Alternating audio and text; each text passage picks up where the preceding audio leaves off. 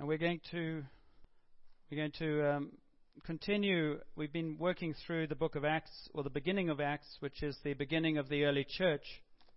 And really, the point of what we've been after is to understand that the early church was just made out of people like you and us, you and me. Um, sometimes we get lost, I think, in, in in trying to separate and say, well, the, you know, the early church was different. They were different people. They didn't have the same kind of needs. They, they were more spiritual than we are. Um, and it was different. And then, then it's not helped when the church for many, many years said, well, now St. John and St. Paul and St. Peter, and they put them in stained glass, and they basically, they, the saints must have said, oh, for goodness sake. You want to know my backstory? You would smash those windows right now. And so we grew up with this kind of separation, and God is, is, is, is somehow different. I've heard many, many times, I'm, well, I'm not the religious kind. Everybody is religious, they worship something. You worship your motorbike, you're very spiritual. Everybody's religious, they live by faith. The atheist lives by faith, they believe nothing but themselves. That's a huge jump of faith. So it's just a question of what do you believe. And, uh, you know, when, when um, Ken read that word this morning uh, from Acts and said, well, uh, well, that's it. It was pretty much actually prophetic because I read it and said, well, that's it. Like, now what? Um, Jesus, when he came and began his ministry, said, The kingdom of heaven is among you, the kingdom of God is among you. And uh, he said, The kingdom of God is among you because he was uh, a citizen of the kingdom of God. He was the first person filled with God's Spirit since Adam had walked in the Garden of Eden. And he was the one who, who basically had restored us back to a place of encounter with God. Now, every sentence I say when I say that, I could spend the week on. So, I, you know, it's, it's always difficult to, to carry on talking because there's so much I always like to explain back and again and again and again. But Jesus basically was the, was a, the human being that God designed. A human being is meant to be somebody who is filled with God's Spirit, who walks this earth in huge acknowledgement to who God is and in relationship with God that is not a killjoy God at all, but is the father child relationship. Not a father childish relationship, just a father child. I went up to Friendly Cove yesterday and I hear Fred talking to, to Sean. Now, Sean is 40 years old, and they have a father child relationship. It's a friendship. That's what God calls us into. A, a, a, an assurance that when you get on the line and you speak to your dad, it's a comfort. Or there's advice, or there's mentoring, or there's friendship, whatever. That's how God has created us. What's the biggest problem in the world today? What is one of the, the deepest things in human beings? Is loneliness. Is a sense of abandonment and a sense of I'm the only one all that isolation is, endemic. So, what we do, because if you don't believe there is a God who has any power, what are you left with? The pharmacist. If there, and, and, and, and the church, and, and we are part of this, and the, you know, the beginning of re- recovering things we have lost is beginning to name them and claim them and name them and get hungry for them. It's not about beating ourselves up, it's just saying we're missing out on stuff. And then get, things get caricatured. So then, if you start talking about a God who touches and heals, and you hear people saying these, you know, when you come into church, um, you feel something, or she wanted to cry. Many people have said that. That's the Spirit of God. We think it's our emotions, but we're very, very ignorant of how God works. We're even ignorant of how we work. So we get it all muddled up. And so Jesus came into the world to reveal the love of God because God was not as he was being marketed as authoritarian, um, killjoy, visit him once a week or give him sacrifices, take your best animal and kill him and sacrifice him. He's just, he's this bloodthirsty guy in the sky. And he wants the best of what you've got because he's an egomaniac, you know. And he wants to be worshipped all day. I mean, how egotistical is that? You see, the trouble is he doesn't want to be worshipped all day. But he knows that if you catch a glimpse of him, you will worship him. So he knows by how you and I respond whether we've seen him or not. I often tell, I have told the story of going to the Eiger in the Swiss Alps. And nobody said, Go, wow, look at the Eiger.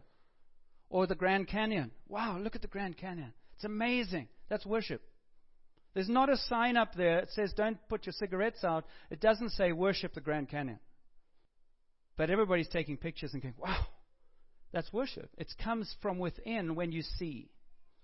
And when Jesus came to this world, he began to reveal and give people a little bit of a view of what God is really like. And they went, wow. So when he came up to them and he started to say, Follow me, they said, There's nowhere else to go. We have never met anyone like this.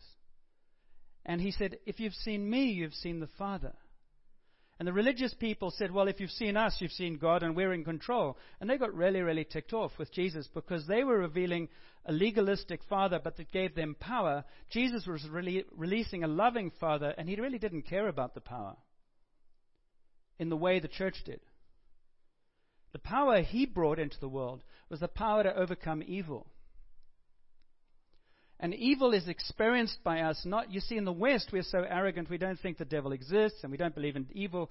On the other hand, we go to fortune tellers and tea leaves and seances and all that stuff.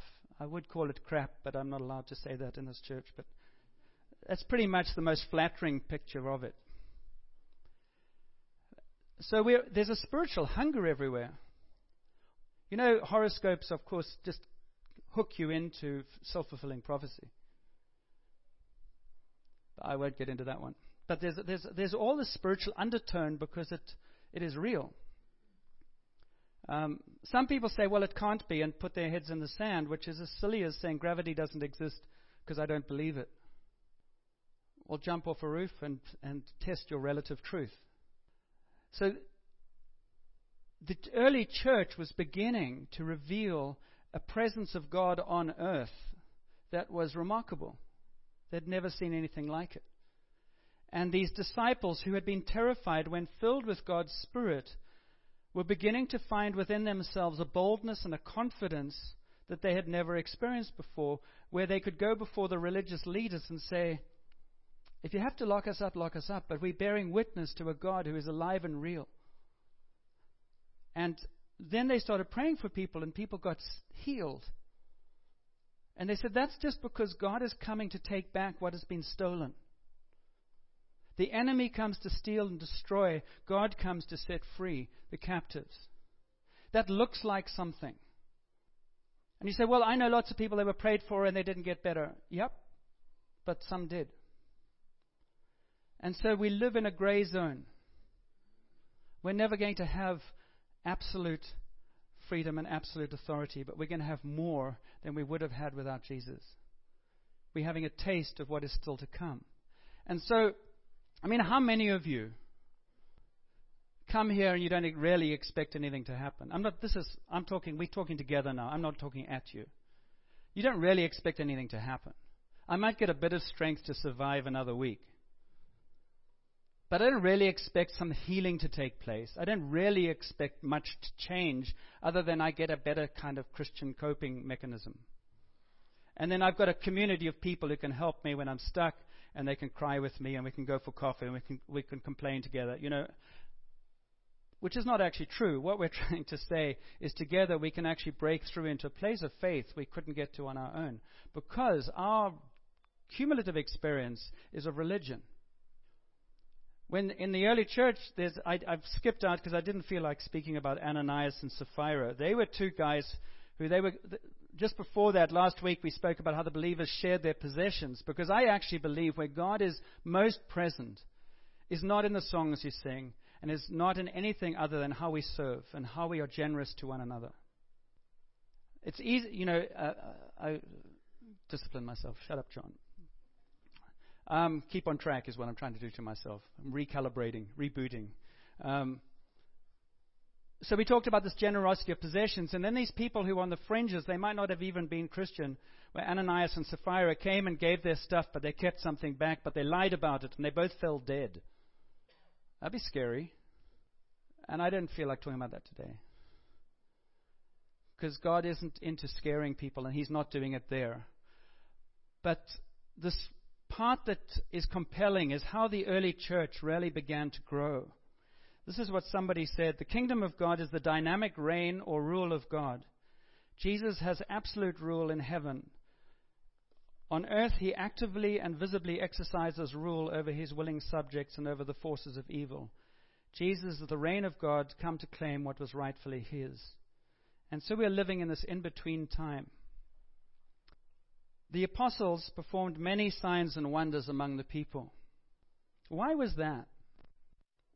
The one thing we don't read in these, in these pages is the apostles talked and talked and talked. The apostles gave sermon after sermon after sermon. The apostles did an alpha course and uh, tried to work out how to win people to Jesus.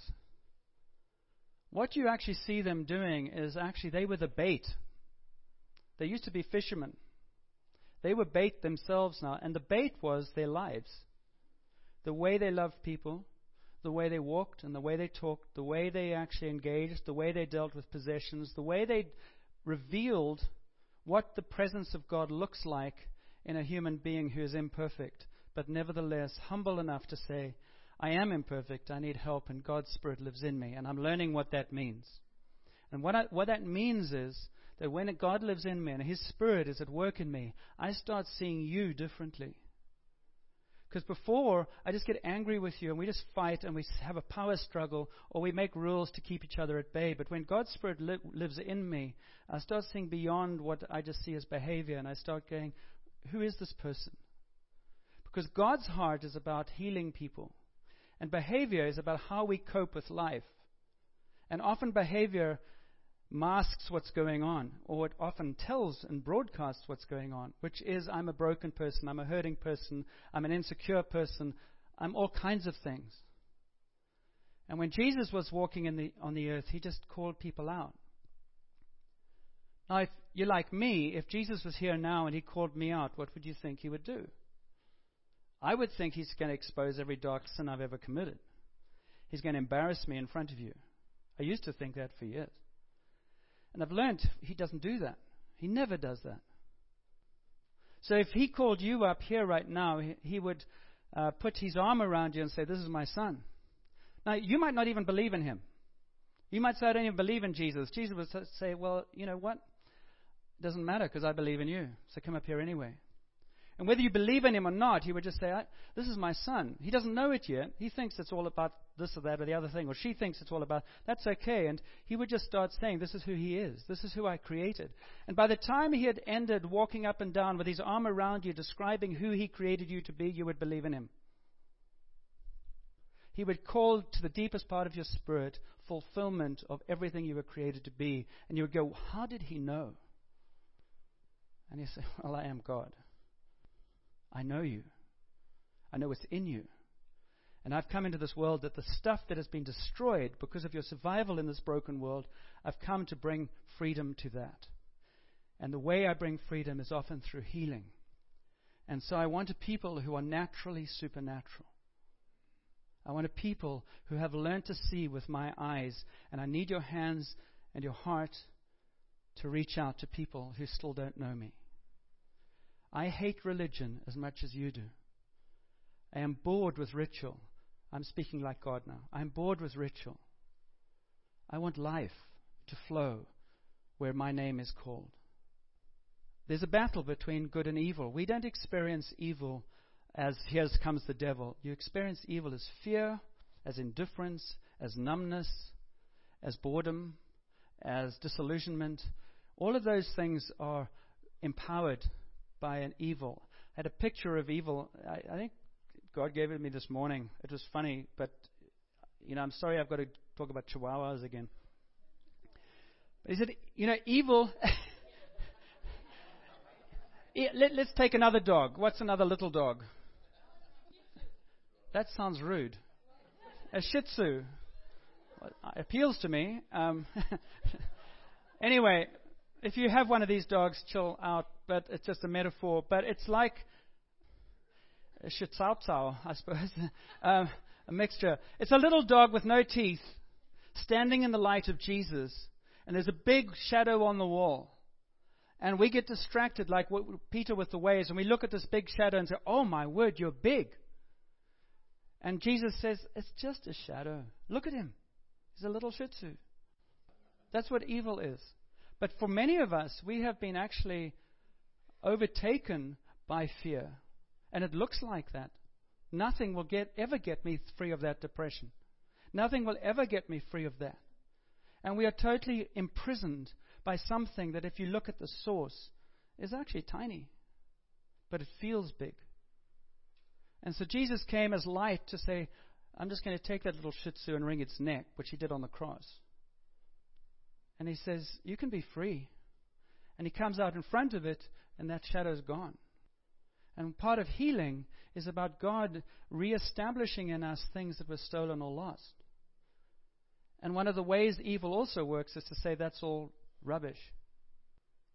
And so we never enter into the inheritance that is ours. And so these disciples, let's just read this thing. The apostles performed many signs and wonders among the people, and all the believers used to meet together in Solomon's colonnade.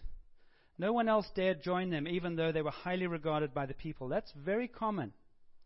Where God is at work, often people are, are frightened for the reasons I've already said. They're frightened of what might happen.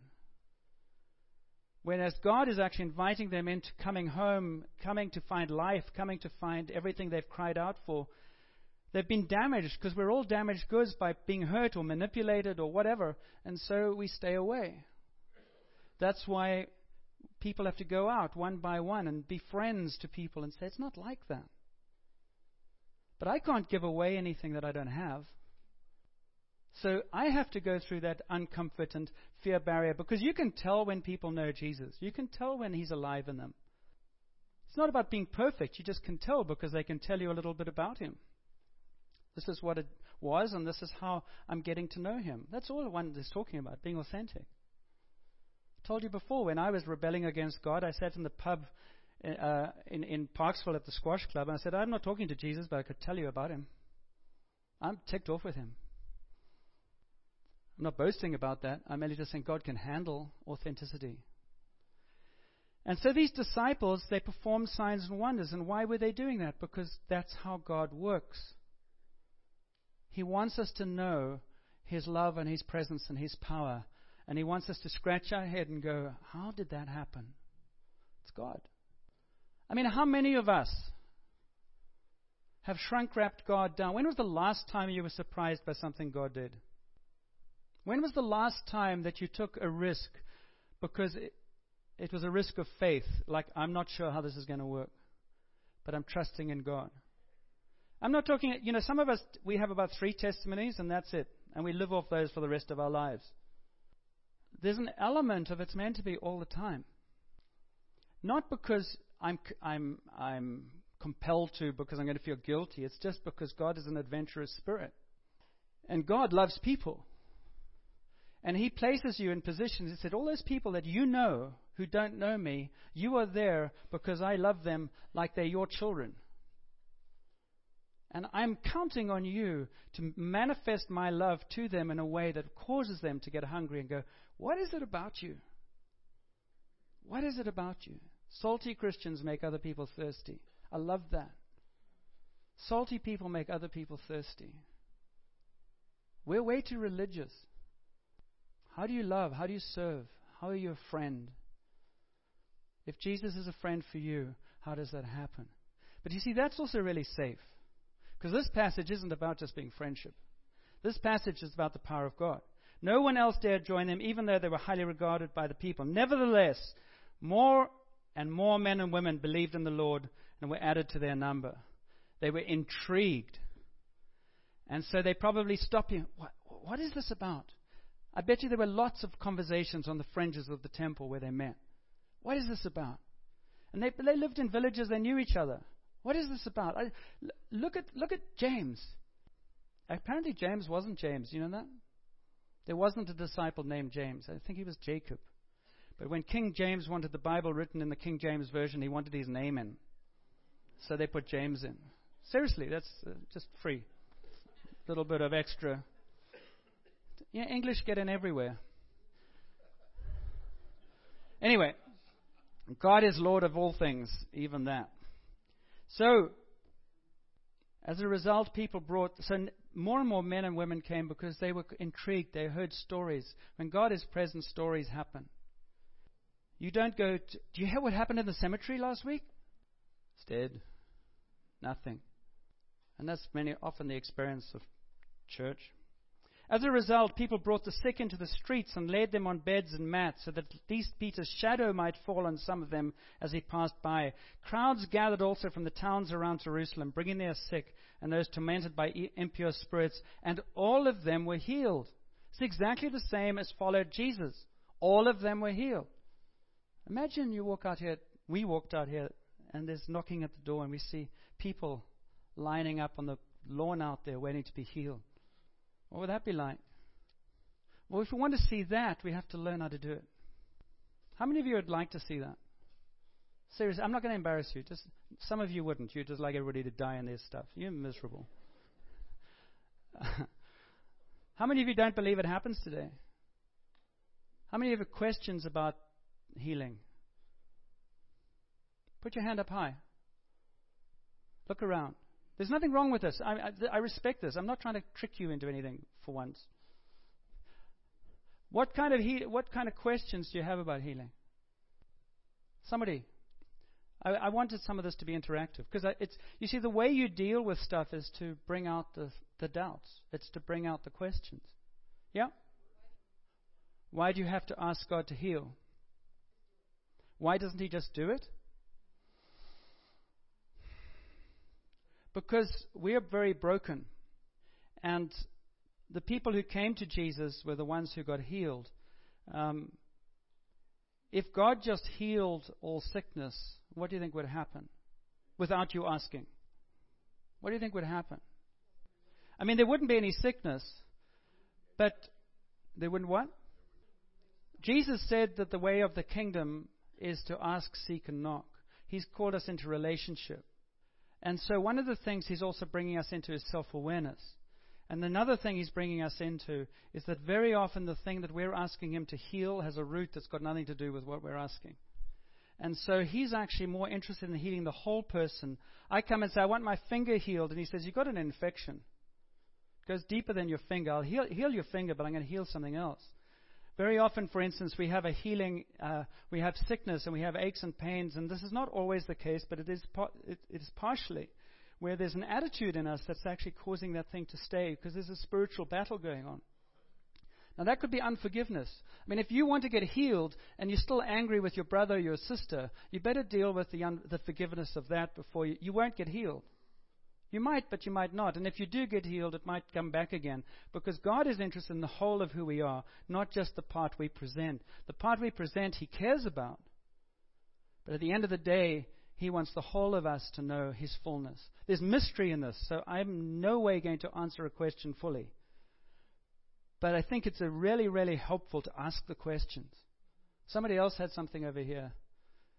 I'm not sitting here as expert. Okay, well then that's it, that's the mystery. We've just gone through that, you know, in our journey with Glenda. And, and we would say, you know, the way Glenda entered into her death was a healing in the testimony of how she did. We absolutely know that we don't have the absolute answer. And so I know you're in, in, a, in a you know, it seems absolutely cruel. Why, why does somebody suffer from Alzheimer's, or why does somebody so young get into all kinds of things? I, I happened to come on the TV the other day. A guy, a boy, they were talking about wish fulfillments, and he went to Australia, and he had some disorder, and he died very, very young. And that's happening all over the place. There's probably many, many stories here. And one of the things that we have to come to terms with is God is good, um, and He doesn't give anybody sickness and we live in a very, very vicious battle. I don't. I think we take spiritual warfare very, very lightly, in the sense of we don't think it has any power. It has absolutely annihilated the Western world. The problem is God wants us to be like this. I carry in me an extraordinary power and presence because Jesus is in me. So nothing that darkness, darkness really is a strangled shih tzu. But if you don't know that, you're going to be afraid of it. If you do know that, then every time it, it shows up, you just say, You're dead. The blood of Jesus dealt with you. Go to hell. God wants an extraordinary, confident, not brash, not arrogant, not pompous, just confident people coming to take and set captives free. And you might be set free by having boldness to die well. You might be set free by being healed, but you're still going to die sometime.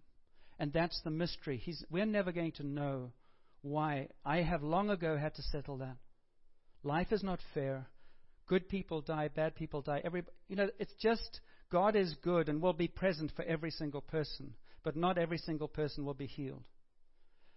But I also believe, and, and I wrestled with this very early on in ministry with a young girl who was dying of leukemia, and I wrestled and wrestled and wrestled. And at the end of the day, God just said, John, you're looking at it from your one perspective. You're one dimensional. She was 23 years old. Her father was a professor. He was furious and angry and hurt. And her mother was a Christian, and we wrestled with this, and then she died, and I took her funeral. And he said, You're looking at it in one dimension. He said, If you could see it from my dimension, the freedom she has, she's going to get healed through death. But the freedom she has, you wouldn't take it away from her. You just don't understand. And so there's an element of when John the Baptist was killed, Jesus went to the hills for really an hour or two, and then people plagued him to come back, and he carried on healing. He didn't go, God, you, you, look what you did to John. He's probably my best friend. What did you do to Joseph, my father? He probably died before he should have. What did you do to the mothers who knew my mother when I was born, and they walking around saying, Mary, I'm glad you've got a child, but mine was killed because he was born? What are you going to do with that? And God, how are you going to answer that? Because that's the real world. How come he got healed? And I hate these testimonies. These testimonies, somebody stands up and says, Oh, this was great, but my life was awful. We have to deal with it. And the way we deal with it is it's a mystery. And that's not copping out. It's about saying, God is good. God is powerful. And we either live in misery and defeat, or we celebrate some victories, and on the basis of those victories, we also learn how to face death with joy and with depth, which is how the early church actually grew. You were a godparent because your, your parents might die. You had godparents because if you were believers, you might die before your children were grown up. That was the history of the early church. The violence of the Romans, the violence of the early church, the early religious community. It was all violent. But there is something very powerful about a people who know the goodness of God, who are willing to say, Nevertheless, God. Does that make sense to you? Or do you think I'm just trying to push this away somewhere? Because it's, it's confusing. But you know, what about doctors? They don't have a 100% track record of healing. So that doctor didn't, you know, somebody died under their care, so you're not going to go to him? There's a humility required of us that just goes, the revelation I have of God is such that I trust him. And the things I don't understand, which I assume is going to be many, I'm going to one day understand. But I'd rather contend. And so these early disciples, they walk through these crowds and they manifest the love of Jesus and the presence of Jesus. And there's nothing that they have, they had that we don't have now. What would cause you to believe? If you saw somebody healed, would you believe? More? I mean, I would. It's not bad. I wish we had time to go through all the questions. I encourage you to ask questions. I encourage you to ask questions to look for answers, not just to be smart and, and play safe, because it's easy actually to be cynical. And many, many of us have questions coming out of distorted pictures anyway. And that's not wrong, it's just they are distorted. How many of you have got physical pain here this morning? Okay, who wants to come up? I'm pushing the envelope this morning. I'm not going to embarrass you. We're going to ask God for healing. I was really asking for one person. No, you really. Come on, come on, come on. All of you come up. All of you come up. What are the others of you? Let, let, let's make this into like a workshop for we won't go on for long. Thanks, Lord. Spread out over here. I genuinely was really asking for one person. now I'm hooped. But I'm not. You see, 20 years ago, I'd be terrified. I'd feel very insecure, and I'd go, Lord, what do I do? Now I know there's nothing in me. There is absolutely nothing in me that can heal anybody. But I do believe, I mean, some of you have been coming up here how many times? So what do we do now? How many of you ever prayed for somebody to be healed? If you have, come up and lay hands on somebody here. Just stand, lay hands. Don't do anything. Just come and lay hands on them. I need some help, that's why. And I also, there is absolutely, you're not allowed to, excuse me, those who are coming up to be healed are not allowed to pray for somebody else because that's half the problem. Come right, up, come closer, uh, come closer because there's. All right? Don't talk to each other. I just want you to, just, because I want to. Sometimes what happens is we get all um, you know, we think anointed means I have to make a noise, I have to shout at you, I have to you know, show you how spiritual I am. Never ever trust anybody who's too full of themselves when it comes to ministry. It's just dangerous. All God needs is hands, and all He needs is faith. And He doesn't need a lot of faith because even coming up here now, it's already a mustard seed of faith. Now, what happens in the rest of the building right now? What happens in the atmosphere? Do you notice something? Something changes, doesn't it? Because what happens if, when you kind of put it on the line, it changes? So if we were in these, this early church and they were writing about us, everybody here would be healed. We apparently. So let's ask Jesus. Just ask you, Holy Spirit. I want you to experience that God can use you